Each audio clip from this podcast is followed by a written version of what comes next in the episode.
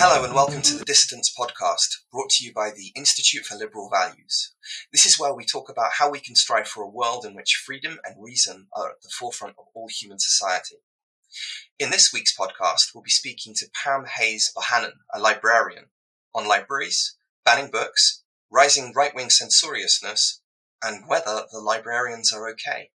Hi, today we are here with, uh, well, we, Mike, Burke and Elizabeth Spievak are here with um, with Pam, uh, a librarian, in honor of Library National Library U.S. National Library Week. Um, we uh, invited my friend Pam, uh, in part because uh, we had a difficult time finding a librarian who was willing to come. They're a little bit scared running running a little bit scared librarians are and so in full disclosure this is my friend Pam, with whom I have done research and published.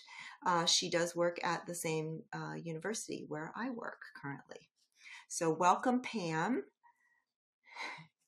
Um, did you want to say something, Mike? Yeah, I just I just wanted to give you give Pam the usual reassurance that I'm not a QAnon right wing conspiracy oh. theorist as some of the, the librarians that we contacted seem to believe. Oh, okay. I, I, I was not worried about that. that's a that's a that's a, that's a relief. Um, yeah, very nice to meet your acquaintance. Yeah, I think that they were worried, and and you know, uh, one of them we contacted had recently published an article, and that person was a, uh, you know, the backlash that they got from the article made them afraid to participate in the in the podcast, and and I can't really blame them. You know, Mike and I have we we know all too well. Um, so uh, Pam and I did talk about this earlier, and and we thought we'd open with uh, something that she found very interesting when she started to do a little research for uh, coming to visit us. What did you find, Pam? So um, I had just I had recently read an article in the Chronicle of Higher Education called "The Librarians Are Not Okay," and I had actually shared it to the faculty listserv at at the university, and um, you know, so I talked to Elizabeth about it. I said, "Did you read it?" She goes, "Well, is it the same one that was in the Atlantic?" I said, "Oh, I don't know. Let me go see." And as it turned out, I found not only the Atlantic one, which was not the same one, but another one that was published on the web and um, posted by American Libraries Magazine, all with the same exact title, "The Librarians Are Not Okay." Um, published, all three published in the last year. Um, and so I, I like I, I, just thought that was telling that there were three articles um, published in the past year, all with the same title, um, and each, you know, some overlap in the issues that they brought up, but not um, all exactly the same. So, what are some, what should I? I guess you know, um, Mike and I have been talking about um, I don't know if I sent you this article or not, Pam, but a workplace mobbing. Um, you did send me that article one, yeah. we talked about. Yeah, and um, I I do think that uh, that there's some overlap there with what librarians are going through and some of the issues. Well, it's not you know not necessarily internal like the workplace mobbing, but maybe maybe a little bit internal. Some, some um, librarians um, are yeah. experiencing that too, um, especially school librarians or um yeah so i so we can kind of talk about um you know you, you work at a university library there's a, uh, you know community libraries are are different. Um and i worked as a librarian uh, just at a community library at the at the um at the circulation desk. So i didn't have any real education as you know in, in library science but i did want to, to mention sort of the different kinds of libraries that that and the different kinds of of education and training and what it means to be a librarian because i'm not sure that uh, that most people would know. Okay so i have no idea. Okay well so um yeah so as elizabeth pointed out um there's there's typically four types of libraries that librarians will um, think about when when we think about you know what what kind of like track we're going into. So there's uh, academic libraries public libraries school libraries and special libraries. So those might be things like in a museum or archives or something like that. Um, so um, right now uh, it's public libraries and school libraries that are are really um, getting the brunt of um, of the um, challenges about um, books and, and programming. Um, so, I mean, uh, I don't know if, if you've seen the really stunning videos uh, that were taken in a, a school library in in Florida where a, a parent went in. His kids came out and told him they just took all our books away, and he went in with his you know phone and took this video of just empty shelves in the library. Um, the uh, the school's response to that was, well, you know, there's still some books in there. He just didn't. I mean, but it was it was, it was stunning. There's, these empty shelves. I mean, it was it was dystopian. Um, and uh, you know, public libraries also are, um, you know, being they're they're facing like mobs of people showing up at um, at board meetings demanding that you know books be removed from the shelves. Um, so these are things like I I've been a library board member myself, and nobody ever came to once once. You know, we had a community member show up at our meeting. It's just, um, you know, people. Uh, uh it's um, it's unprecedented by a lot and also like it used to be like you know books book challenges and book bannings i mean that that's not really new but the way it's being done now is new. I mean typically what we saw in the past was people would you know their their child might come home with a book that when the parents saw it you know was uh, not happy that their child was reading it and they would go and speak to uh, either you know the public library director or the school librarian or a teacher about it and you know it might get to the level of being reevaluated by the principal or something but it was usually just one book. But now it's just you know like these hordes of people demanding that hundreds of books. They will they'll have lists of hundreds of titles that they've never even read um, asking that they all be removed so that nobody can have access to them. Yeah, so I read that, um, uh, you know, I, I don't know if this was accurate, but like uh, 1,269 attempts to ban books, and most of them included, you know, like you said, lists of books, some of them up to 100 all at once. Um, and that was at least double what had um, been attempted in 2021.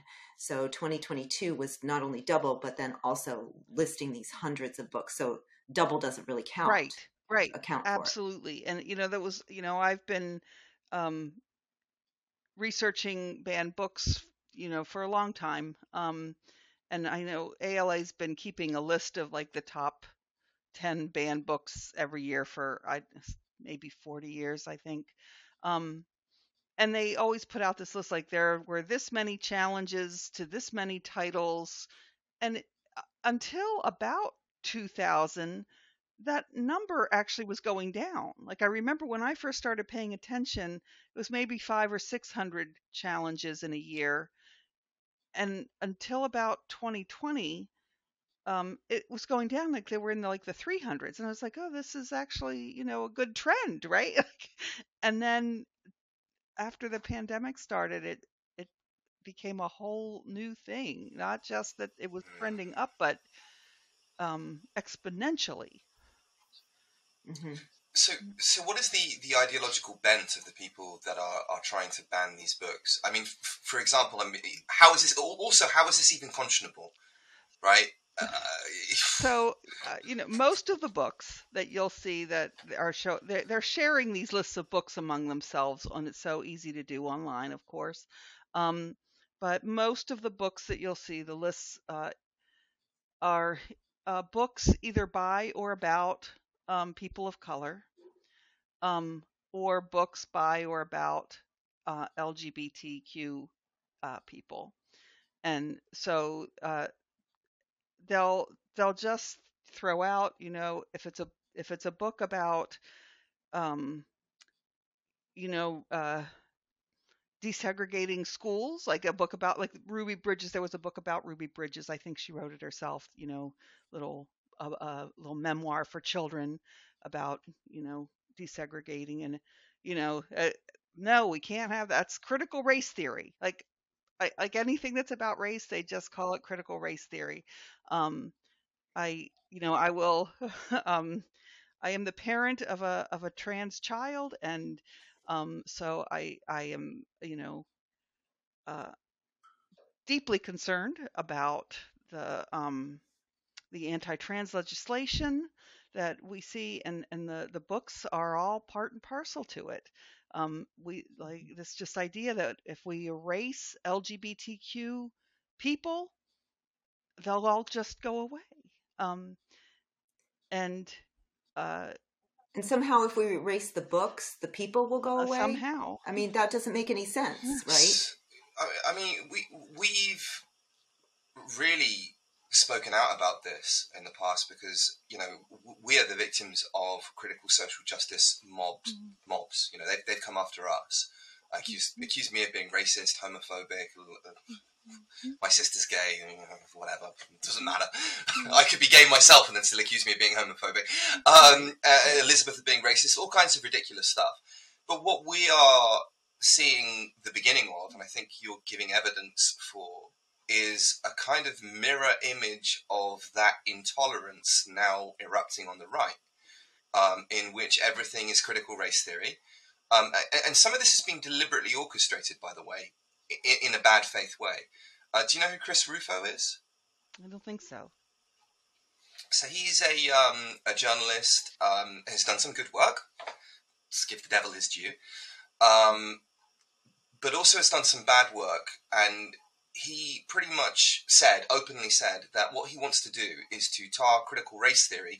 When anyone encounters this woke intolerance, that they immediately label it as critical race theory. So it's giving the enemy a name.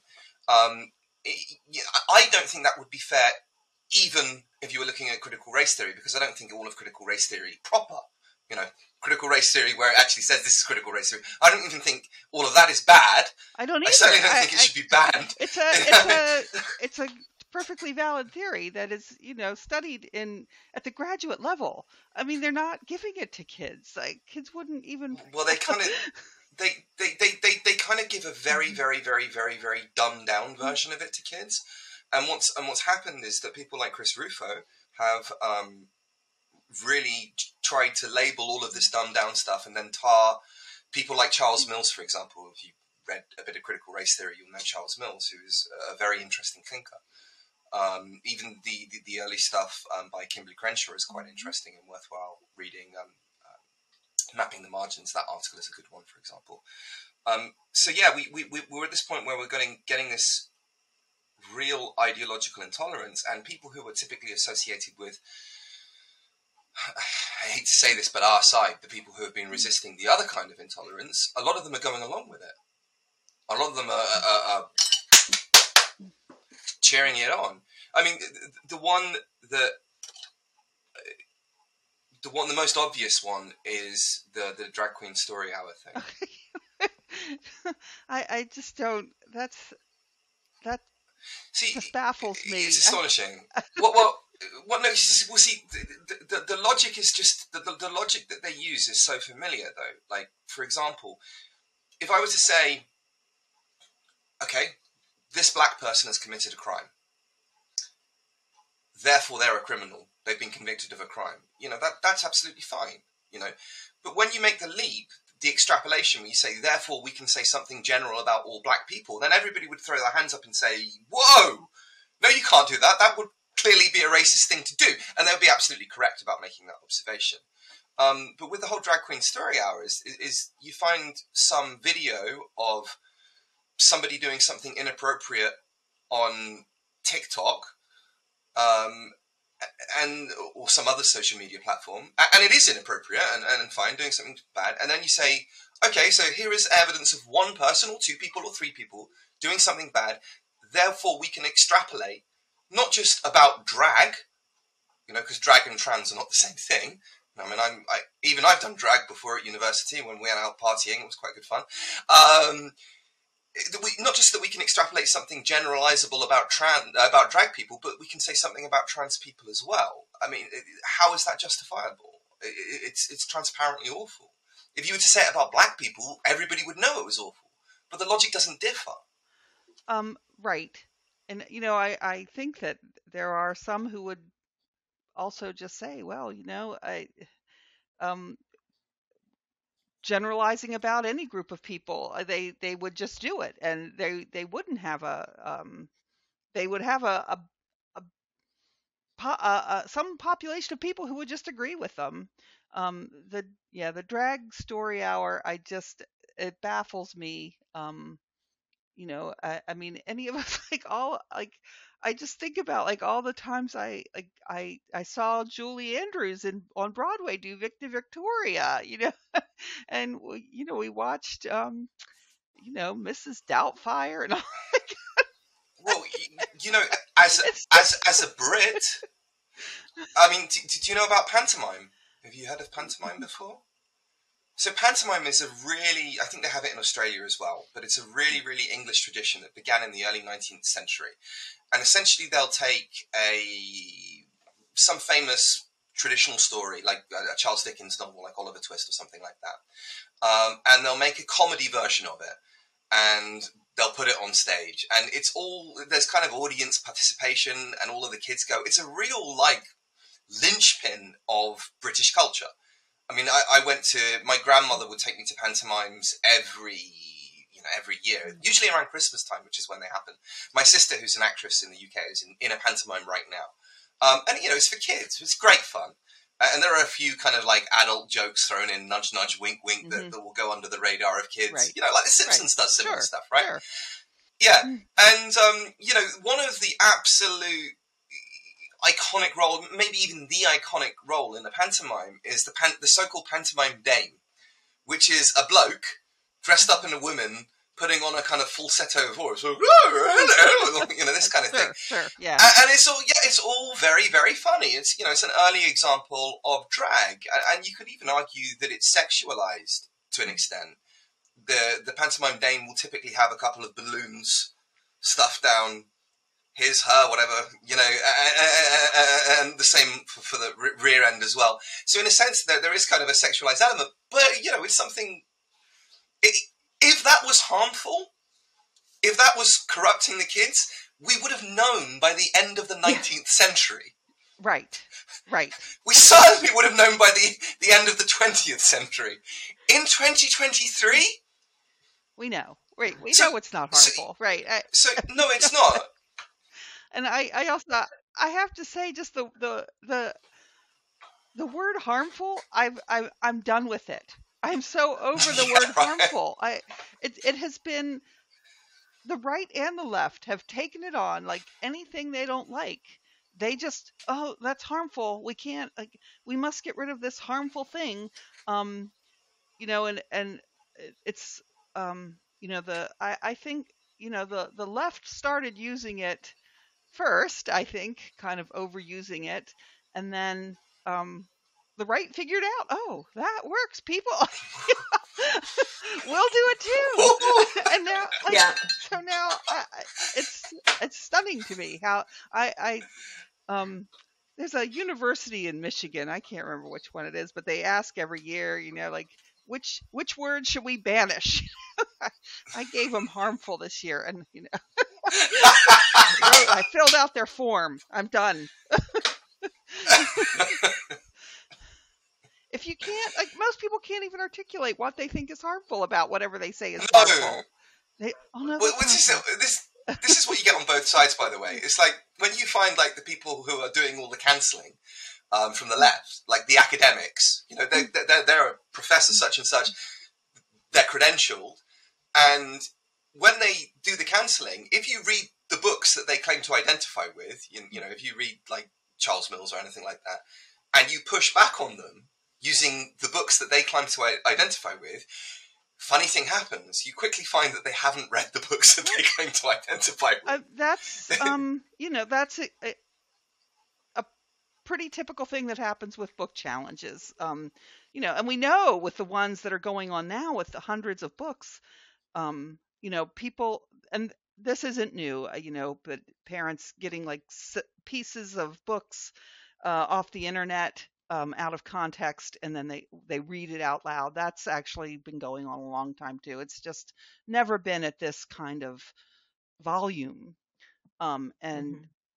uh you know uh, that there would be so many people and i know this is one thing that some you know libraries and um, and schools have told parents is I said, okay, well you read those books, and then when you have read them, you can come back and and you know we'll talk about it and um, pretty much at that point you know they they don't hear from them again. I mean it is a strategy.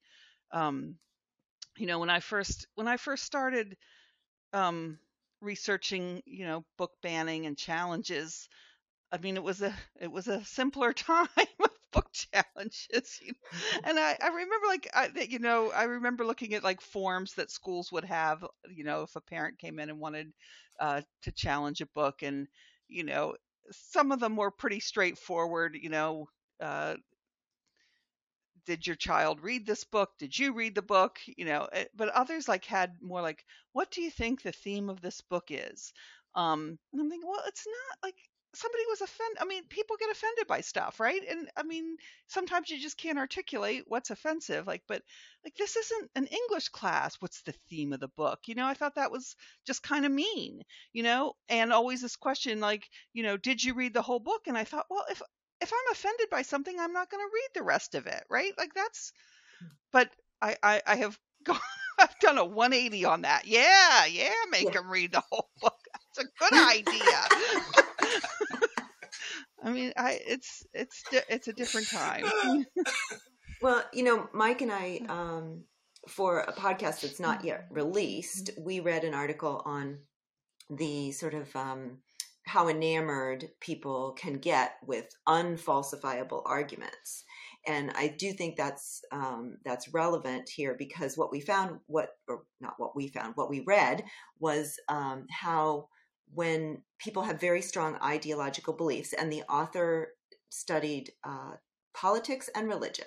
Okay, so strong, either political or ideological uh, beliefs, um, and they did a uh, an intervention where people in in the first two studies found out that their um, beliefs could be falsified or could never be falsified. Okay, so for example, um, now I can't remember the, the, the theory, Mike, but that God uh, could or could not be, um, you know, uh, the existence of God could or could not be proven with this uh, theory.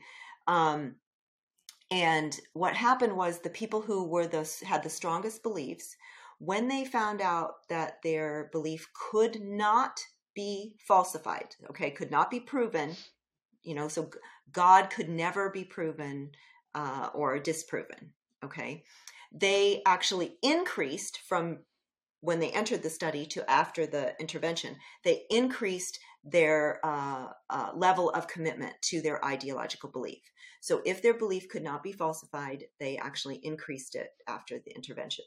And uh, then in two other studies, they found that when a belief could be falsified. So when people were led to believe that their either ideological, political, or religious belief could be falsified, then they actually backtracked from the falsifiability uh, aspect of their belief.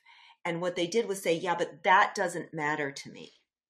It's the other unfalsifiable stuff. It's that it's it's uh, it's important to my value system it's uh, important in in these other ways that don't have anything to do with the unfalsifiability it's just what i believe um, it's how i was raised those kinds of things. And i see those aspects here in this in the um, in the attempts to can't to uh, you know cancel people and to uh, ban books where people's arguments aren't necessarily based on the content of a book or um, or on something that they actually read, but on their you know unfalsifiable beliefs, and they don't even want them to be to you know to um, they don't want to do the homework or the research or whatever that might lead to that. So um, uh, you know, I, I just think that's really I, see so much of that where people don't really have a good a good reason. And I agree with you. It's like maybe it's cruel to ask people to, you know, like you said, do a book report on everyone, you know. Uh, on the other hand, you know, um, if if you just have hordes of people showing up at, at library trustee meetings or whatever, just saying, but you know, this goes against my belief and therefore it's harmful as you said, like, well, what kind of harm? You can't you can't quantify that. You can't measure it. It's unfalsifiable to just say it's harmful. Um, and and I don't know how how you push back against that. I don't know how you push back against that when you're canceled, and I don't really know how you push back against. I don't know how to push back against harmful. I I don't stuff. think we figured that out. I mean, otherwise people wouldn't be showing up in you know hordes of yeah. I figured it out. Okay. Two words. Fuck off. Seriously. No, no, if you've got somebody who is coming in with a transparently bad faith argument, right? If somebody has read the book, is able to give you an appraisal of the book, then okay, that's somebody that they, they might be wrong. I would argue more often than not, if they're calling for the banning of a book, they would be wrong. I, I mean, but, but, but, if they're coming in good faith, then, then then okay, we can have that conversation. And you know, right? You know when somebody's Right. coming in good faith Right. because they'll be quite passionate about the book that they've read. They'll be able to cite passages. They'll be able to point to pages. They'll be able to skim through and say, "Did you see what he or he or she read, read here and there?" Right. But- and that's I mean that that is what I think these original forms were about, right? Like it was a parent concerned about a book that their child read. And that's um, honestly that's good parenting, right? Um uh expressing these concerns, there's nothing wrong with it. Um but banning the book or preventing any kid any other kid from seeing it i mean this is like there's all the, these uh, parental rights bills that are are showing up now too and you know it's uh i'm thinking uh, it's again it's it's certain a certain group of parents who want these rights you know and they want that the right to uh, not only make these decisions for their own children but for everybody's children and you know what about my parental rights you know i i want I mean, my child is an adult, but I'll tell you a story. Like when when he was little, we were at the public library. He was maybe six, um, and there was a sign up in the library that it was really there for me. You know, as the parent, it said, uh, "Please be aware that all library records are private, even for children." Um, something along those lines. You know, and I mean, it wasn't there for my information for my kid. It was there for me, right? but you know he was old enough to read the words but not old enough to understand what they meant and and he's like what is that about? And i said oh that's so that you know um you know when when you check out a book you know and he had his own library card but it's not like he was ever going to go to the library without me you know at age 6 right? He was only going to go to the library with me or his father. Um and I said, uh, you know, what, whenever you check out a book, that's that's your business, and you know, they're they'll never uh, tell me or your father what you've checked out, you know, and um, and again, you know, until he was like in middle school, I knew what books he checked out because I took him to the library, you know, but um, I, honestly was was glad once he was old enough to go to the library by himself that um, he had that belief, at least, of, that he was free to read whatever he wanted. Um, uh, I mean, it's a safe way to explore difficult topics through books. That's a safe way. Um, I, don't. I don't think books are dangerous.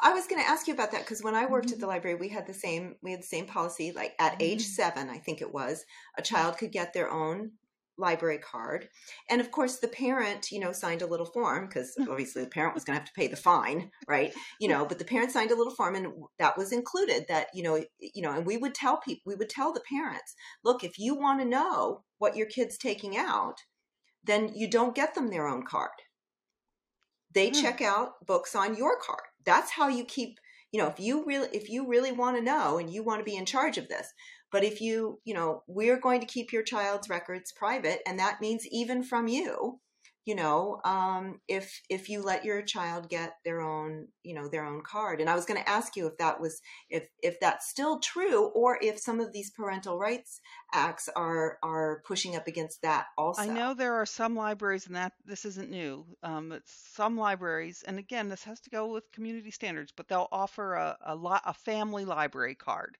So you know, um, I mean, I don't know how it's any different than you know, a kid checking out books on their parents' card, except that maybe the kid could come by themselves with the card, right? With the family card. um, if a kid were old enough to go to the library by themselves, they could bring the family card, but then the you know the parents would have access to to the the borrowing record. Um, so uh, I mean, I've never worked in a library that had that, you know, um, but um, I know that it's it's it's a controversial um, issue in some communities that they would have these, and um, uh, you know, it's something I disagree with, but I, you know, I know. Have you um just to, to, just as a suggestion? Have mm-hmm. you ever maybe considered asking these parents whether they're aware that the year is 2022 and not 1953? I, I, mean, I've just just out of you know, uh, for, for, me personally, for example, there were I remember banned books, right? Um, I, the, the one that my parents wouldn't let me read was The Silence of the Lambs. Right, my, oh, my mum was uh-huh. saying, oh, "You can't read that." So uh, of course that was. Of course you read I read that. was the first thing I read. um, then I found out that the Anarchist Cookbook, which was you know describing how to make all different kinds of explosives, that still is banned. I had read that when I was about fifteen. I found it on the internet, and that was in the 1990s. Then I found out that the the Lesser Key of Solomon, which is a, a infamous tone on black magic, that was uh, that was banned. That one. I, I, what, what I did because it was banned, and because it was banned, you know that meant I had to read it, and and and and and, and so I did, and that was in the 1990s. I, I, I think must have got easier since then. Well, I imagine it, uh, right. Oh, of course. Well, that is well. That's one of the arguments I think that people who want to ban ban books um, use in their efforts, which is, look, people can still get these online. I just don't want them in the school, in my local library, um, and that kind of thing. So that's one of the arguments that people who want to ban books use is that these, look, you can still get these books if you want them. We just don't want them on the shelves. Or we want them in a special collection behind, you know, you know, in some in some, you know, uh, different room or something like that. We don't want them intermingled with the other books. So, um, so that is exactly an argument that they use in order to, in their minds, bolster their argument for banned books locally because, oh well, people could still get them. You know, we're not saying burn all the books, right? Um, although in Canada there was recently a book burning, wasn't there? Oh, I don't know. I didn't um, hear about that. Yes, there was. I believe um, that it was a um, uh, actually indigenous uh, in theory. It turned out that the person who sponsored the book ban book burning, they did something with the ashes. I can't remember. Um, I might have the website uh, available to me. Um, it was like a hist- history of. I think it might have been you know like a history of of book burning.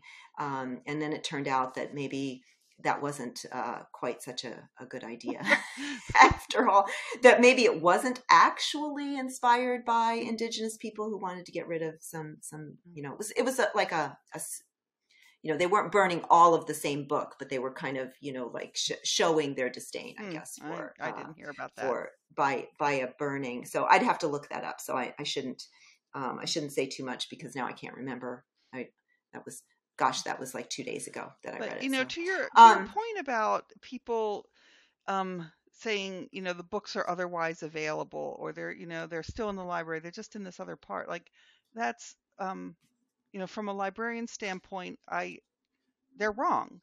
Um, the point of a library is that, eh, you know, it's that the books are available for the people who want them and who need them. Um, and so when you take a book like, um, uh, you know, uh, this book is gay by Juno, whose name I last name I already forgot, but it's one of the frequently banned ones. Um, and you say, well, you know, uh, you know, move this to this to the adult section, right? Then, or or they have to come to the desk and ask for it. Like, well, mm. th- no, that's you know a, a, young adult who is looking for that book, um, who's questioning, doesn't need to have the extra burden of of asking, going to a stranger and asking for the book, or you know, being told, "Oh, that's in the adult section, and you're not allowed to use the adult section." Um, uh, that they're available for purchase online. Like again, like public libraries, you know, remember the jingle when we were kids, Elizabeth? Libraries have it for free. They're free. They're Yes. free. Um, and they're there for people who can't otherwise afford the book. Um, or can't get to the store to buy them, or can't, you know, don't have their own credit card to buy it from Amazon. The, the, I, I, those, those arguments are, as far as I'm concerned, Do you, do you know the, tor- the story of Thomas Sowell? Do you know Thomas Sowell? Thomas Sowell is a uh, black economist, stroke philosopher, stroke polymath. I mean, he does everything. He's, you know, he's conservative, and that kind of rubs people the wrong way. But you know, as, as, as a centrist, I think the man is. I don't agree with everything he says by any means, but I think he's. There's no question in my mind that he's brilliant. Um, he basically educated him. So he grew up in um, Harlem, um, and you know, to a really, really poor family, um, no money at all, and he educated himself in a public library. I mean, that's literally how he got himself right to the top. He he, he got a library card. He went to the library and he just read everything in it. Um, and he's in his nineties now, but he's still you know right up there. You know, really, really, really, really far. in. So I mean, I think you're right. Libraries are, you know, if it wasn't for the public, and he, he's quite open about that. Right. If it wasn't for the public library, he wouldn't be where he is right now. And and you can't get everything online, right? Right. right, you can't. You, you, and- you can get something. Well, you know, you- in a way, you can if you're willing to put a lot of effort in, right? right? If you and really, in some really, really break the law, sure. Yeah. yeah, yeah, yes, yes, yes, yes. I know because I've done it. yeah, I mean, you know, I, I, I've done it in the case where I've tried to find books that are out of print that somebody is selling for, you know, two hundred dollars or something, and it's like, no, I'm not going to pay that, you know, and then, then I'll find the book online. Um, but yeah, it, it, it, it's, it's not an argument. I don't think it was not a good argument anyway. So Pam, I wanted to. So this is um, sort of a follow up to almost like where we started. Sure. So, um, uh, again, you know, I was like just a, you know, a, a, I worked at the circulation desk at, at a lib- at a community library, and so I didn't have a library uh, degree, and I'm not sure that that a lot of people really know what a library science degree is, and then I'd like you if you could talk about that for a minute and how librarians do decide what goes into a collection because I think that's really important also. So yeah, so most of the people that you see when you go to a library are actually not librarians. Um, they are library workers. Um, uh, they're all um, they all have important jobs. Um, I don't want to you know um, suggest that my my colleagues who don't have library degrees are you know um, not nearly as you know they they have their jobs are just as important as mine is. Um, but I have a library degree. Um, it's a it's a master of library science, um, which is um, I got my degree in 1991 when we just had a master of library science. Now it's typically called a, a master of information and library science. Um, And that is considered the terminal degree, right? Right. There is no right. So there, I mean, there are PhD there are PhD programs for librarians, but uh, typically, you know, I mean, if you wanted to teach in a library school, that's what you would get. But a librarian typically, you know, has the, the MLS, and that's true even in university libraries. That um, you know, we have the the terminal degree is the is the library degree. Um, often, it's also true in university libraries, such as ours, that you have a second master's degree. That the second master's degree is in fact the terminal degree. So I have a master of library science. I also have a uh, a master's degree in Spanish literature, um, and that's that allowed me to to get promoted, um, you know, to the highest um, rank. Um, and so a person at our at least at our university um, who does not have a second master's degree um, can't get promoted to the highest rank of senior librarian, but you know they they still are professional librarians. Um, and so um, what we what I don't even I don't even know what they teach in library school anymore. My degree's over 30 years old. But, um, Thank goodness for that. um, but you know, uh, I, I will say, like, as far as theoretical stuff, like book challenges, those are the kind of things we talked about, and um, uh, and you know who should have a library card and is it okay for kids to like those are kind of discussions we had in library school. Um, but one of the courses we had also that was sort of a basic foundational course was was collection development. Um, uh, and that was where we we discussed like what what books should be in a library. And um, we we discussed you know uh, not just what should be in a library because eh, different libraries are going to have different reasons for having the books they have. So any library worth its salt has a collection development policy.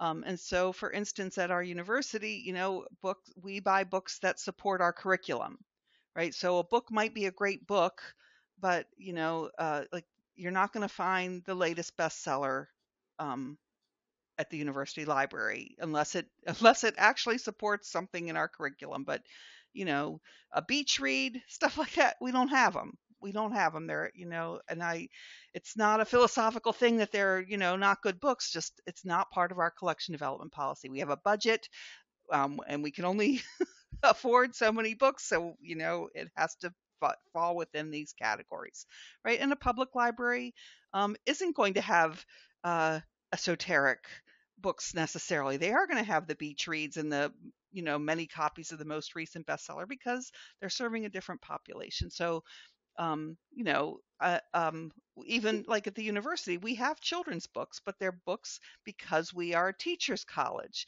So they're books that are um, used in the in the uh, the classes where we teach, um, you know, about elementary ed.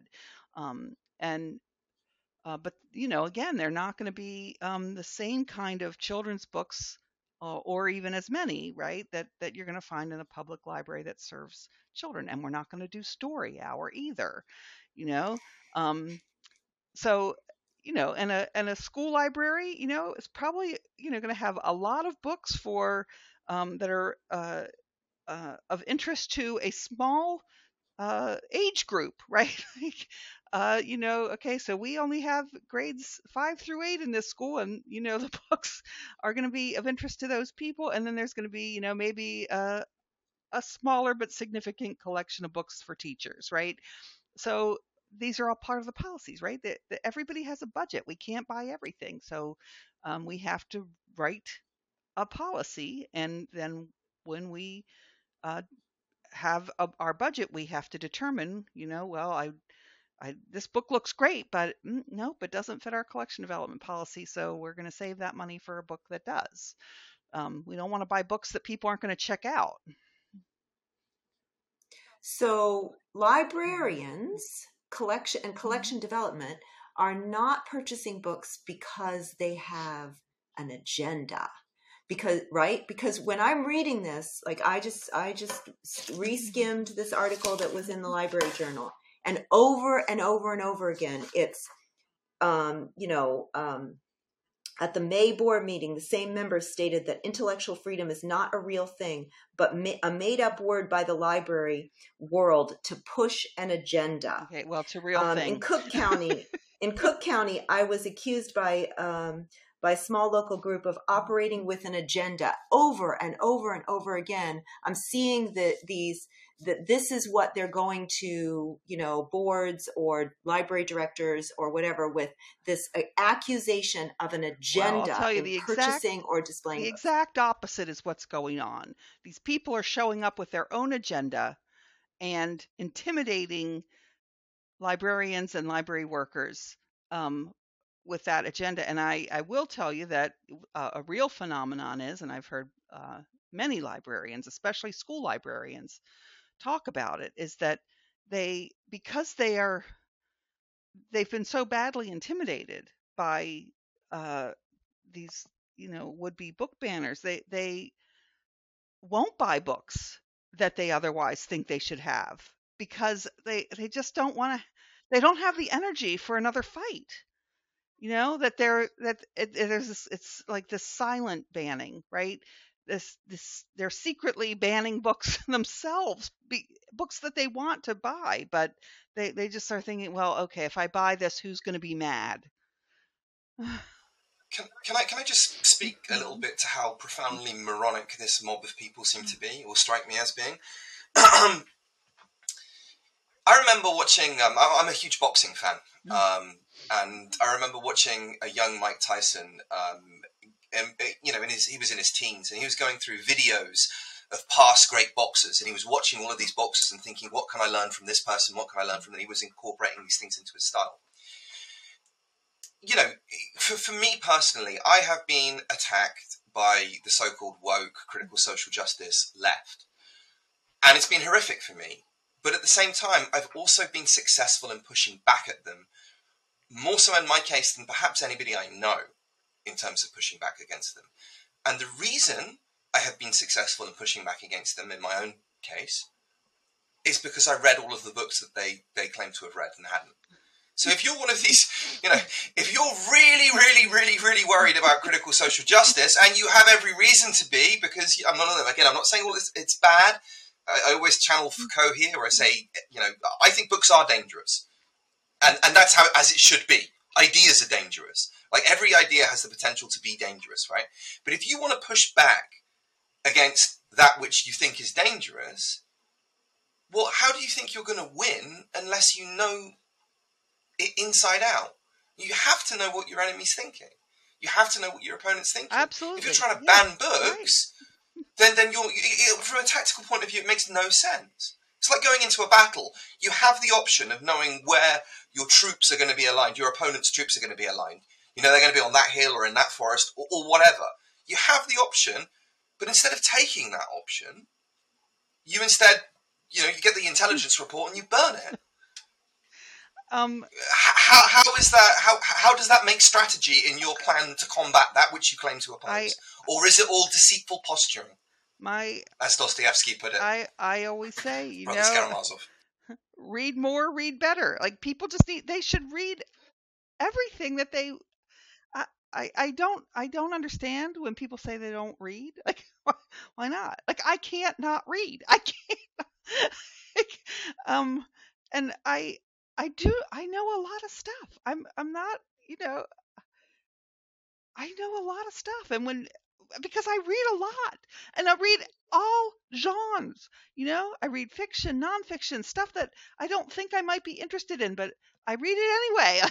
And then I, I can have conversations. I, I, I remember one time there was this young man who uh, worked at the library. He was a student worker and um, he was a wrestler and he had that, you know, kind of jockey look and um but he always had um something he was you know he would he would sit at the desk and he always had his own like fun book that he was reading not his textbook. He wasn't doing his homework like a lot of the student workers do and i think they all should i, I don't have any problem with any of that right?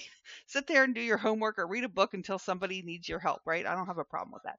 But he was always reading something interesting like Aldous Huxley, Brave New World, you know. He's always reading like classic works and really, and I I said to him one time, I said, "Gee, Joe, you know, I I never see your peers just reading a book." you know? and he goes, and he said to me, he goes, I know, my peers don't read and they're not very interesting people. yeah, I know. reminds me reminds me reminds me of the time when um, I, I live in Tokyo mm. and um, I had a date with uh, quite a famous model, like. Japanese model. And I was like, wow, this is going to be so amazing. And it was the most boring experience of my entire life because all she knew about was makeup and stuff like that. And not, not a bad person, not stupid or anything like that, but it was just like, how can I even communicate with you? How are you even an interesting person? And again, I'm not saying these people are bad, but if you don't read, what? How can you how can you advocate banning books right. that that right. you know that you haven't read? Um, how, can you advocate for anything?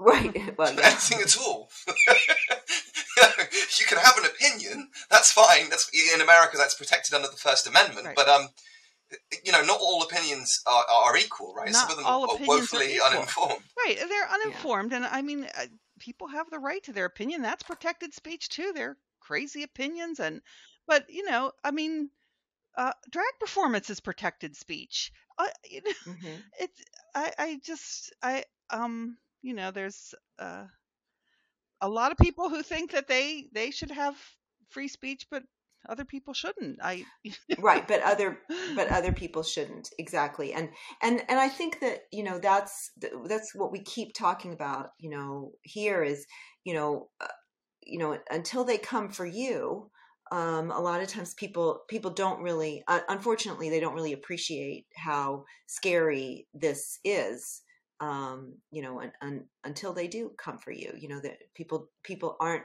perhaps because they're not reading enough aren't you know aren't able to take another perspective Right. you know and how it this can be you know the next uh the next book that's banned might be something that that you really care about that you really uh believe in um and and that this you know sort of workplace mobbing kind of uh, behavior that's driving people you know um, making people quit uh, their jobs um, it's making you know I, I did you know I, I told you i sort of wanted you to speak also to just you know staffing budget cuts you know just the the day to day what's it like you know i mean the, the librarians are not okay Yeah. you know what else is making them not so okay I mean one thing that was really interesting to me about the three articles um, is that as much as I see about book banning, I mean that's almost you know of course I I you know I set up my news feed so I see a lot of that, but you know book banning, book banning, book, two of those articles didn't even mention it at all.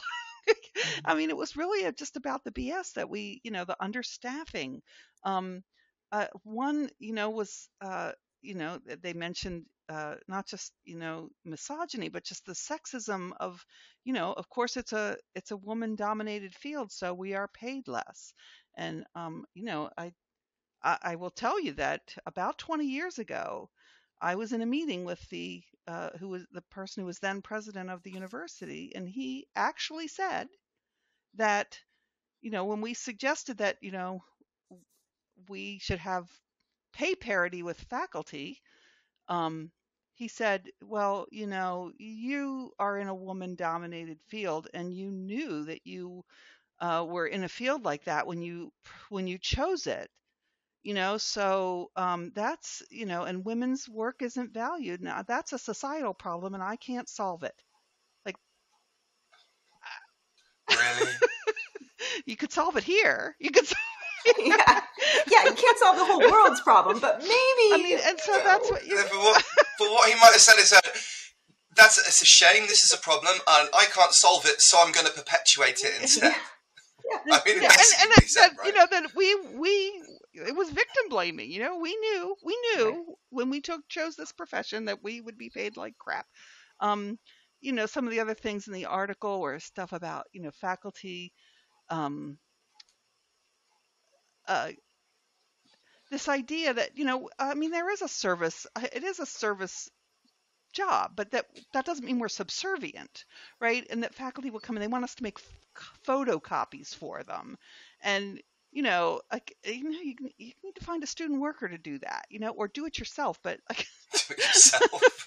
um, you know, I once had a, a this was again, it was 20 years ago. This a faculty member called and she was looking for a particular map of something, and um, no, this was again, it was 20 years ago. The internet was nascent, um, but uh, and Google was very new. But I knew, you know, as a librarian, I knew all about Google, right? So she asked for this map, and I thought, oh, that sounds like something that might be online, and so I Googled it and I found it, and I said, oh, okay, so just do this, you know, Google this, and you should be able to.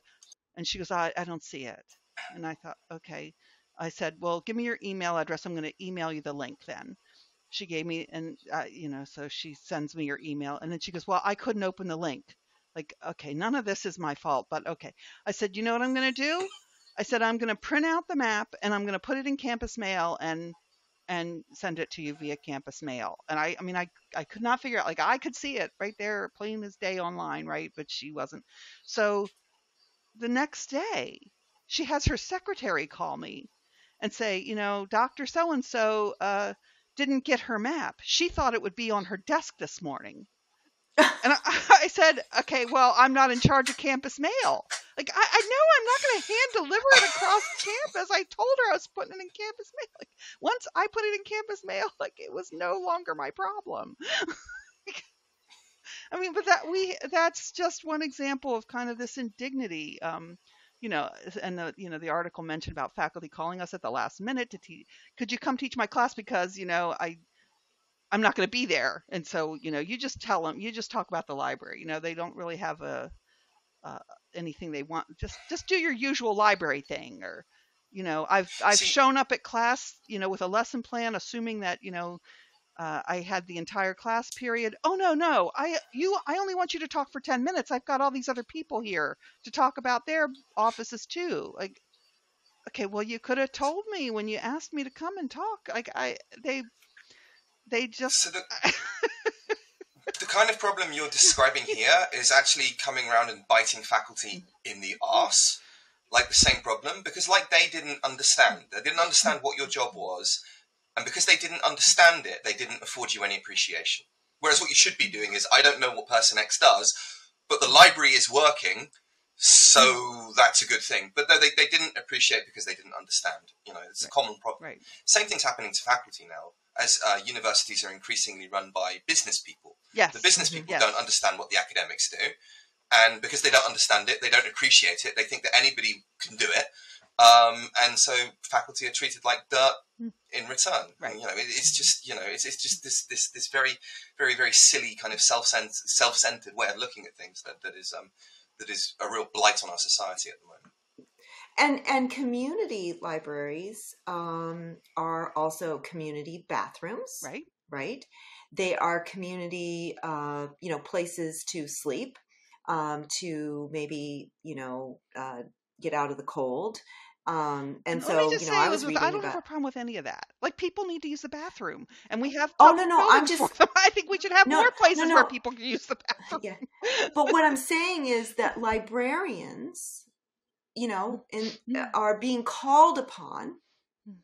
to now because of understaffing and budget cuts and because of some of this you know in, in communities sort of a, a, a, maybe a, a disregard or even a disdain for libraries um, they're getting un, they're even more underfunded right? And so with again librarians are good people and they want to focus on books right they want to you know so maybe we'll do without one extra person or whatever so library so one of the things i was reading is that you know librarians are administering narcan they're cleaning the bathrooms. That absolutely They're- happens. Yes. um, I- they're doing all of that kind of stuff too. So they're not just handling people who are mobbing them, who are criticizing them, who are you know putting them down, but they're also you know they're really community service workers in this whole other. They're they're becoming social workers. Yes. In, in Yes, and I can ways. tell you that you know my local public library. Um, there was uh, maybe I don't know. I want to say it was like 15 years ago or so.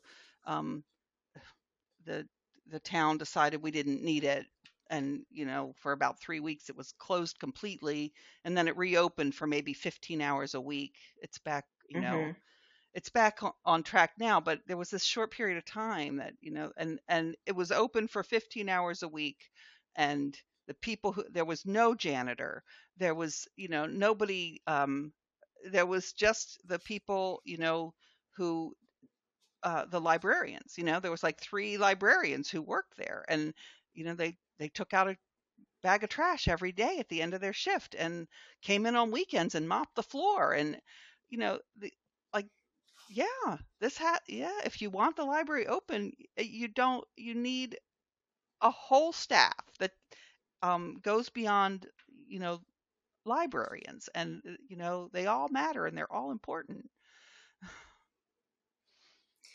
Um so that it just i mean i guess you know that that's just Mm, it's you know mhm. again it's adding to an already stressful situation in a culture that's you know unfortunately not uh not uh necessarily library friendly right, Right. now um so I, uh what do you so uh you know vermont uh in here in the us vermont uh state uh universities have just proposed that they would close all of their i don't know if you knew this mike but all of the state schools would close their libraries.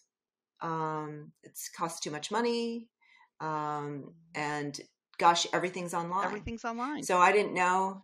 I didn't know, Pam, if you have heard any more about any more about that. I I haven't. Well, I can tell but, you that you know um, it's um, had uh, you know quite a bit of um, traffic in the library literature. Um, there's I, I don't know any librarians who think it's a good idea.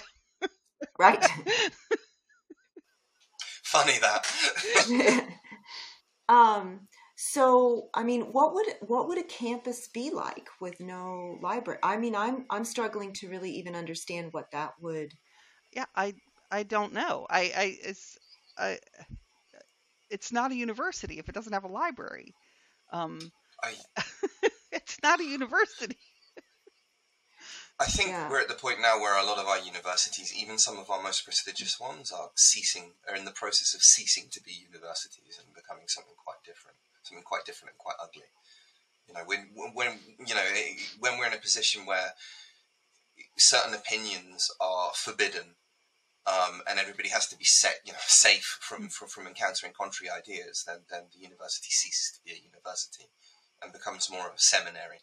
That's probably saying bad things about a seminary. Seminary is probably better than that, to be honest. But it's a very. I, I, I see. I'm interested in this whole. I because I I think that this push to ban books is, in the majority of cases, deceitful posturing. Um, and I, I wanted to test that theory. So, one of my favorite books. Um, I, I, I you know, I, I don't believe in God or anything like that, but it's a book that I draw inspiration from is the Bible. I think there are some beautiful passages in the King James, King James Bible, um, and it's helped me in some dark periods in my life. Um, yet, if you look at how that book has been used in the past, that what has been used to justify, um, you would have to conclude that that's a dangerous book, if there is such a thing as a dangerous book. Yes. One of the most dangerous, right? Um, similarly, um, you could say the Quran. Now, I've read that book. That's not something I draw inspiration from, but a lot of good people do. But also some bad people do as well, and that's you know that's the justification for all kinds of terrorism. So we would have to say that the Quran, by any objective standard, is a is a dangerous book as well. It's not the same thing as bad. Bad and dangerous are not the same thing, right?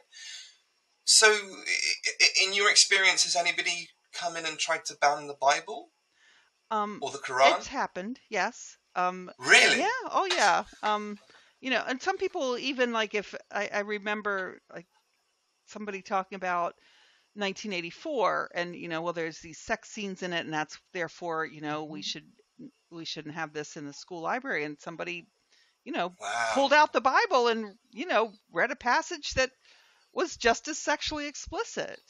Um, But were they advocating for banning the Bible? well, that person was advocating for not banning anything, but yes, it it, it Okay. I, I've even very recently I read um, a case where um, somebody had uh, tried to ban it, and I, but I think in that case it might have even also been just a an illustration, like if you're going to ban this, you have to ban the Bible too.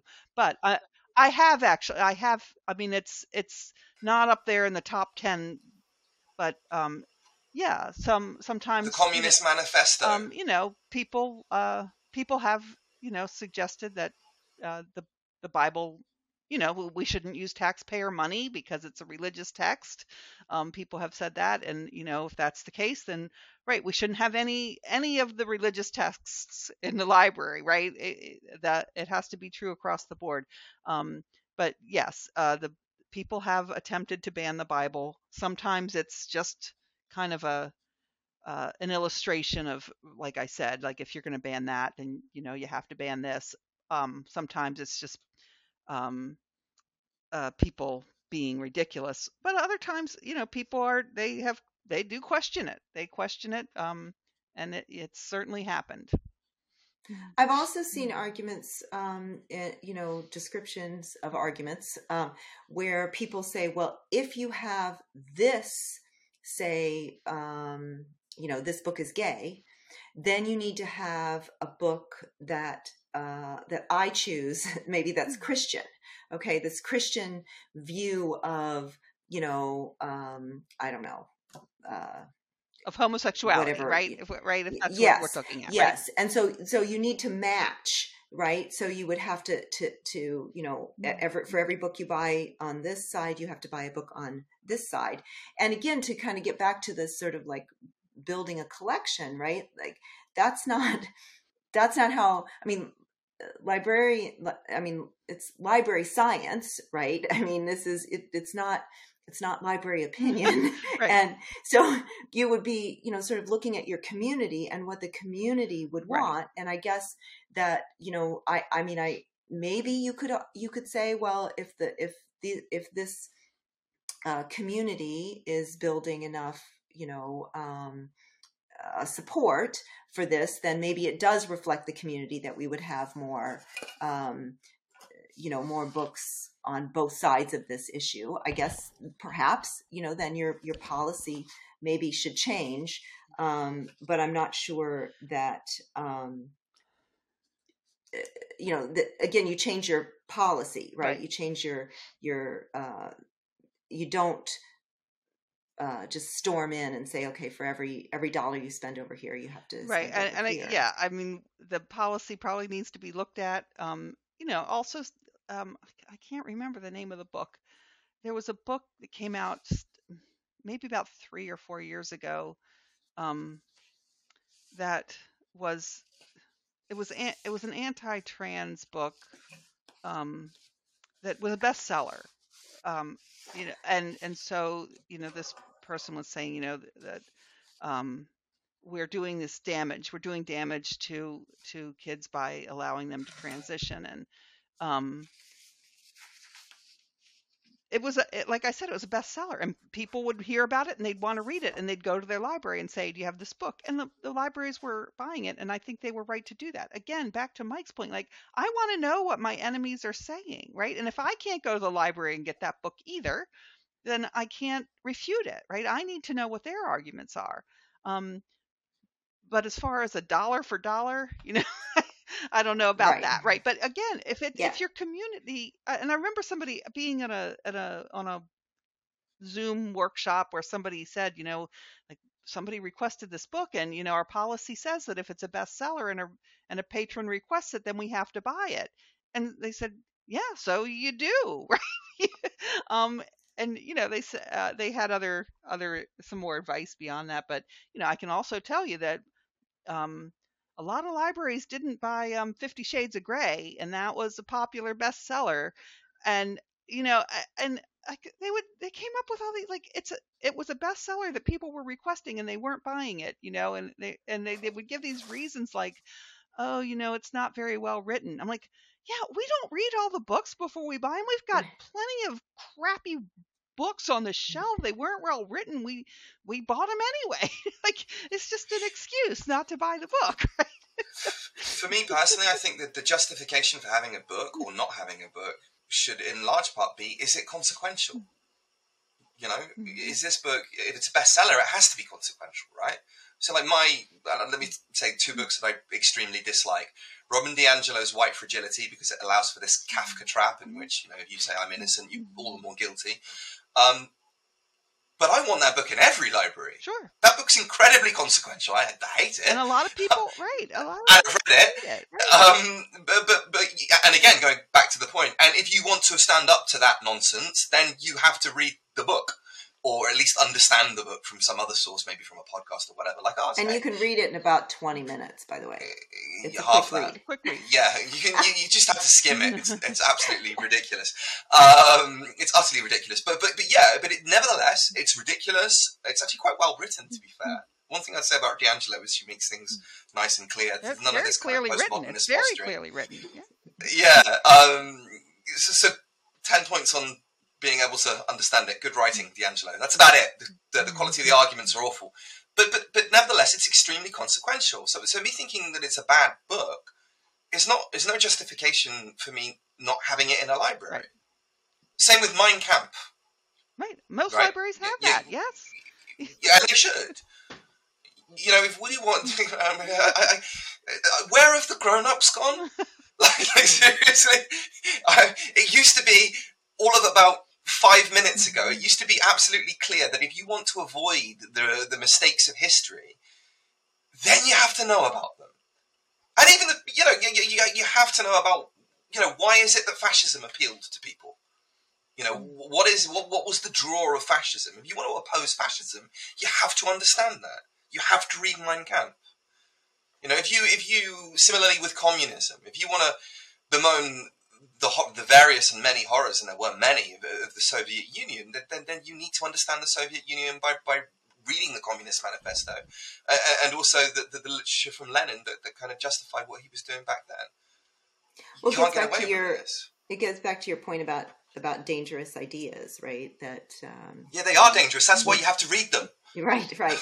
So I, I wanted to, you know, you were, you know, because we keep saying, oh, it used to be, it used to be. Um, so I kind of wanted to uh, mention uh, obscenity laws. In now, this was in the United States. So um, uh, uh there was a, a Comstock. So Anthony Comstock, uh, the founder of the New York Society for the Suppression of Vice, uh, led a successful campaign to have the U.S. Congress pass the Act of Suppression of Trade in and Circulation of Obscene Literature and Articles of Immoral Use. Um, so that was um, March of 1873. So the Comstock Act prohibited the possession and circulation of any obscene book, pamphlet, paper, writing, advertisement, circular, print, picture, drawing of other representation, um, figure, or image on or of paper or other material of of or any cast instrument or other art i mean it goes on and on. And this was used to prosecute people um, you know the pamphlets were big at the time and they were you know um, you know mailed out and and and everything. And so people were prosecuted and jailed for um, you know for printing uh, them for um, distributing them. So um, uh, James uh, James Joyce, Ulysses. Um, uh, you know, I mean, later, obviously, Lady Chatterley's lover. Big surprise there, right? Um, you know, um, I was going to mention that um, book. you know, I mean, this went on. Um, you know, I mean, here we have um, uh, Miller versus California in 1973. Um, you know, uh, whether the work as a whole lacks serious literary, artistic, political, or scientific value. Um, you know, and so uh, if taken on the whole, uh, does the material appeal to uh, prurient sec- interest in sex as determined by the average person? I mean, th- talk about unfalsifiability, right, right? right? Applying contemporary community standards, portrays sexual conduct as specifically defined by applicable state law, and lacks serious art, uh, literary, artistic, political, or scientific value. Um, so, you know, I mean, subjective, subjective, subjective, subjective, yeah, subjective, yeah, subjective, and, and therefore the, the, tyranny of one person's subjective is then just mm-hmm. put on everybody. And if you if you are naive enough to think that people will not abuse this, then you have no business making any comment on anything. Yeah, so it's not, um, you know, I mean, I, I think that sometimes we're, we, you know, uh, we do both things, right? What we say, oh, you know, the past, it's like, oh, they, you know, like oh they just didn't know they're so you know un, uneducated or or uh, unwoke or mm. whatever in the past and it's so great now that we're you know that, that we're in this new age I think we do that, and then I think we also, you know, uh, forget that um, there was th- there has been so much progress, you know, in terms of you know uh, race and just you know the availability of of things to you know of materials to read, and I mean, so much progress in so many areas, and um, and and I think maybe we're we're in this time period now where we we discount that uh, maybe more than more than we should and we don't we don't value how far we've we've come and and and how fragile that is how truly fragile that progress might be in this I don't know, confusing time. I will say, so. I mean, those the description and the the de- definition of obscene that you were reading, it's still being used.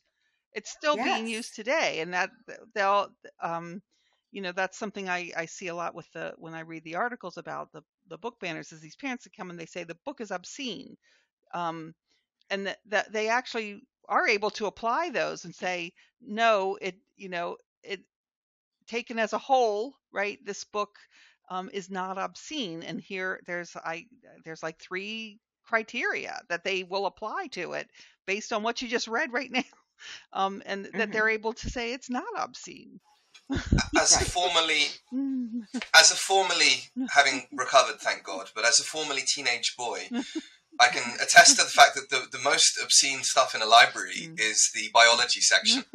Um, I know that as a formerly teenage boy that was the first place we went to when we got into the library. Um, so early on, uh, right before we started, I had uh, read a little something that I thought I would really like to um, revisit. So I can't take credit for this. Um, uh, Neil, uh, I'm sorry, Eric Veith, whom we had on a previous podcast, um, the lawyer, you know. Um, I remember Eric. Yeah. Hello, yeah. Eric, if you're listening. Yeah. Hello, Eric. Um, he we met at Heterodox, right? Yeah. Yes, we met him at Heterodox, and um, he uh, he has a you know a blog, and he he had actually uh, sent this out. Um, so this is um, uh, Neil Postman, and I think the name of the book is "Amusing Ourselves to Death." public discourse in the age of show business, and it was from 1985.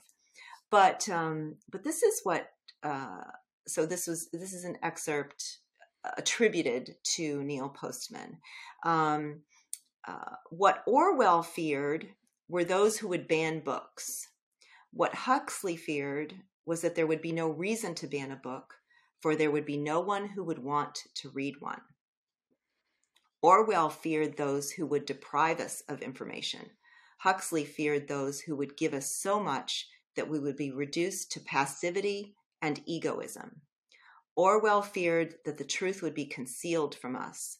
Huxley feared that the truth would be drowned in a sea of irrelevance. We do have too much information. I mean, that was like during the pandemic. They, um, I think it was the World Health Organization. I could be wrong, but somebody coined the term infodemic. Um, you know, because there was there was so much information coming at once. Much of it was false. Um, most people didn't know how to sort the good from the bad.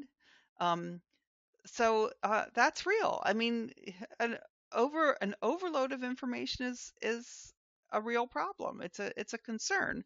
Um, and, you know, my answer to that is read more.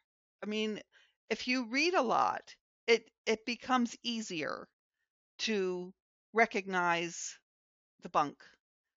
You know, um and uh, but it's also like I I've been uh, it's sometimes we were talking about opinions, right? Some opinions are more informed than others. Sometimes it's even hard to tell something um news like newspapers when they were in the paper, right? They were labeled opinion, op-ed, what they're not online necessarily labeled. So again, it's really important to um, recognize like what are what what do I need to look for to determine whether this piece that I'm reading is an opinion piece or a news piece. Um, and uh, I mean, with anybody now being able to publish right online, like everybody's a publisher um, you, it's really important. Uh, there there is there is a lot of information. Um, people do have the right to express their uh, opinions. It's all protected speech. Most well, most of it is. Uh, there is some, you know, amount of speech that is not, but um, that it is incumbent upon us to learn how to separate the wheat from the chaff. And librarians are as you know as as source um, you know we pam and i've actually done some work on source literacy but that's what librarians do right is you know this is one of the things that they um, that they are experts on is source literacy and i'll, um, I'll just um say to like one of the one of the indignities identified in one of the articles about the librarians is not okay is that you know the faculty not understanding that we are experts. And I actually did have a faculty member one time at a meeting where we were talking about information literacy say, you know, with librarians there in the in the Zoom room, oh, I don't think librarians have anything to do with information literacy. Okay, well, we wouldn't even be having the conversation on this campus if it hadn't been for us advocating for it for years. I was just so stunned. I didn't. I was stunned into silence. yeah, I, I, I, I really, really, really, really mm. have. I, I take issue with with people who do that, and it's an awful lot of people. Um, you know, the, the, the, book that, that convinced me of that problem was Edmund Burke's Reflections on the Revolution in France, right? When he talks about, you know, England being a, a nation of shopkeepers and, and, and um, uh, this idea that, you know, we don't necessarily, just because we don't understand, you know, society slowly evolves over time and it has certain institutions with it and no one human being can understand any of those institutions not even the people who work within them. So you know not even a librarian understands every single library in the united right, states right, right? that would be an impossible ask. Um, but just because you don't understand an institution if it's been there for a long time in your country like libraries have not just in america but across the world then it's there because it has value. And just because you can't understand you don't know the value of it, that's fair. You can't understand, you don't know. It's reasonable because that's most people on most topics. Right. That's me on most topics, sure. that's you on most right. topics. But just because you can't understand the library doesn't mean that you therefore get to say that it's useless or it has no value. And history has shown us, you know, with the French Revolution was the classic example, right? They, these people who had no experience in statecraft and, and the various institutions, they pointed out some of the things that were wrong about the monarchy in France, and they thought, ha, we can just do away with the whole thing and the next thing that we bring along will be better. No. You know, you cut out these institutions because you don't understand them at your absolute peril. It's an incredibly arrogant thing to do. And, I, and anybody at a university level, anybody who's teaching at a university level, doesn't understand that insight, frankly, ought to feel ashamed of themselves. It's a very, very, very deeply, deeply silly thing to say. I go off on those rants from time to time. um, so uh, you know, um, with regard to those uh, those quotes, you know, I I also think about the overload of information and how cavalier then people are about. Uh, they don't vet people. Uh, many people, many people don't value knowledge anymore because it's apparently available to them any moment, right? I can always just, if I need this, which I probably won't, I'll just look it up. And and that's the that's the Huxley uh, mm. fear, right?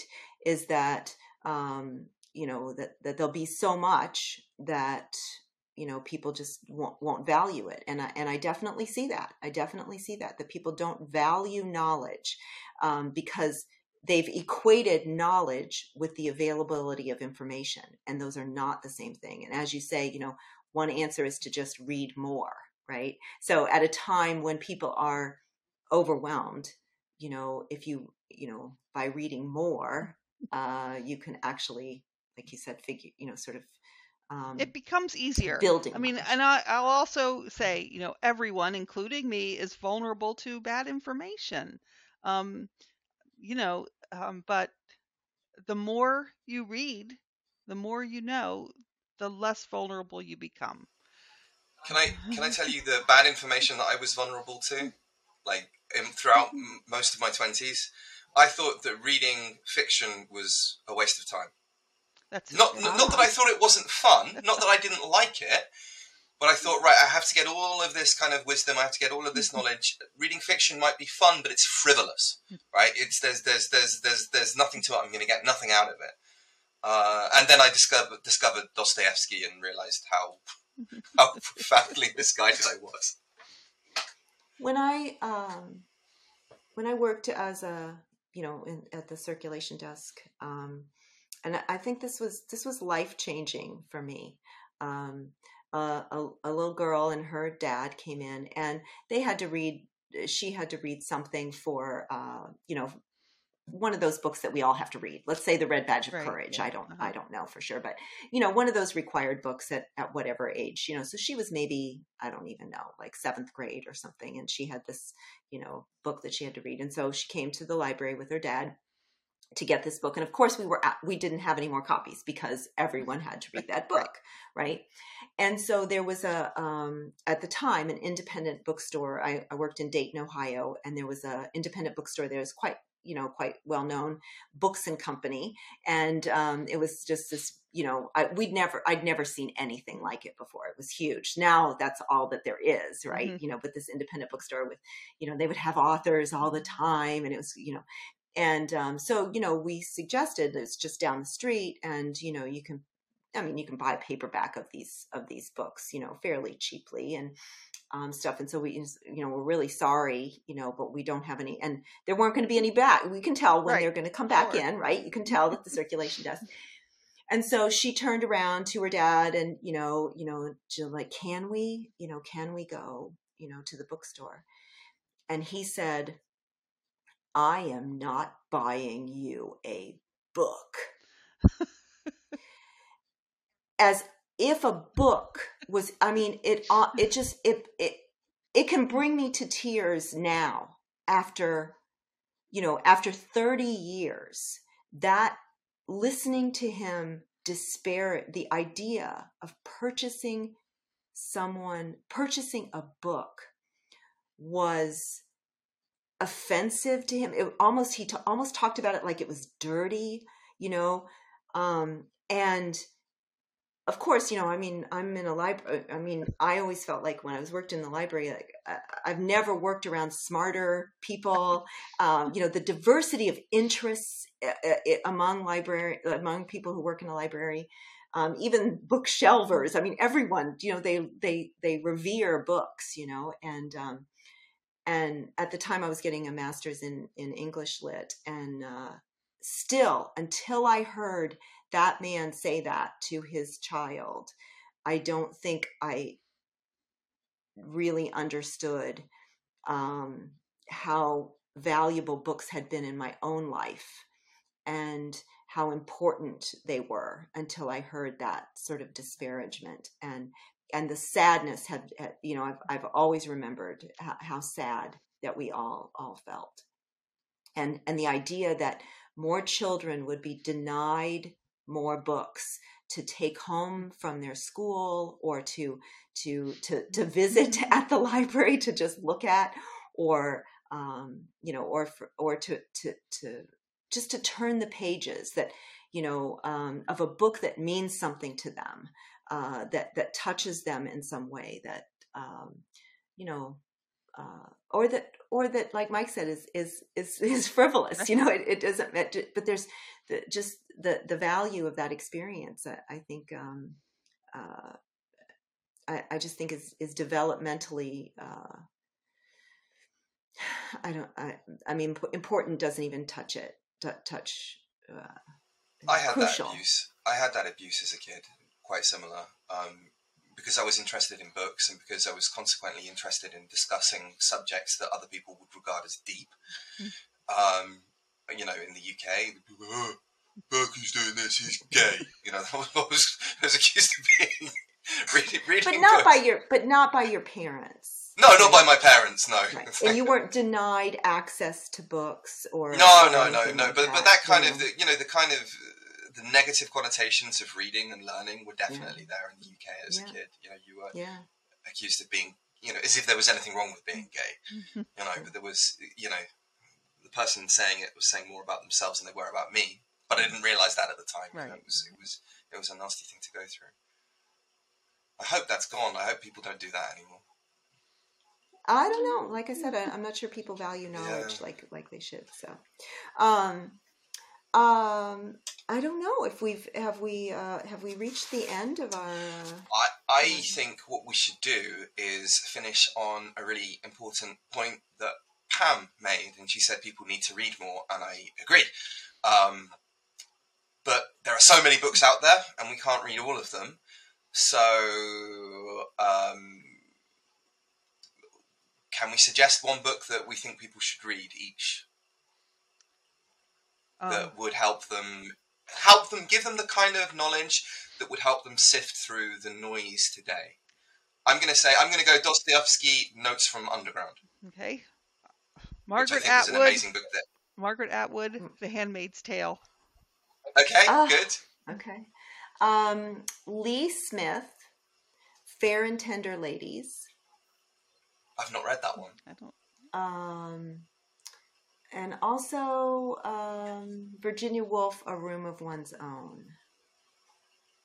I'm going to throw another one in, another Dostoevsky because I'm a Dostoevsky fanboy. Um, the Brothers Karamazov is also absolutely have to read it. Not just because it's a great story, it's a really really good story, but just the wisdom in that book, particularly from the um, the fictional elder Zosima, who's this elderly monk who's just incredibly wise. Um, and it's got different kinds of intellects in there, like the, there's Ivan, who's one of the three brothers, who's also wise in a completely different way. Um, uh, and also dangerous. Um, but yeah, fantastic book. Um, and read it not just as a story, but but as a work of philosophy as well. The Fire Next Time. Awesome book. You can't go wrong with uh, anything Oscar Wilde. No, you can't. Well, How many editions? I'll also say, Elizabeth and I, one of the things we bonded over is our love for the book "Are You There, God? It's Me, Margaret" by Judy Blume. It is, it is every you know young young girls Every read teenage Every girl. teenage girl read it, and I I recently had my husband listen to it with me on audio. He thought it was a great book. I, I would say everyone should read it. Everyone should read it. Yes. It's, it's Yes. Insight into All right. Well, let's. Thank you for the homework. And. Elizabeth and I are so excited about the movie coming out soon. Yes. Always read the book though first. Oh, if there's Always a read the movie, make sure you read the book. That was a rule in our house Yes. when when when uh, when uh, my my child was younger. Like, oh, if you want to go see the movie, you got to read the book. Yeah. Although I, I, I- I saw the Lord of the Rings um, movies after I read the book, and I very much enjoyed them. So I like the new Dune movie. Dune was a book that I was absolutely fell in love with as a kid, and I thought that the new version of Dune was really good as well. So. Good. All All right. right. Okay. Thank you very Thank you. Thank you, Pam. Thank you, Pam.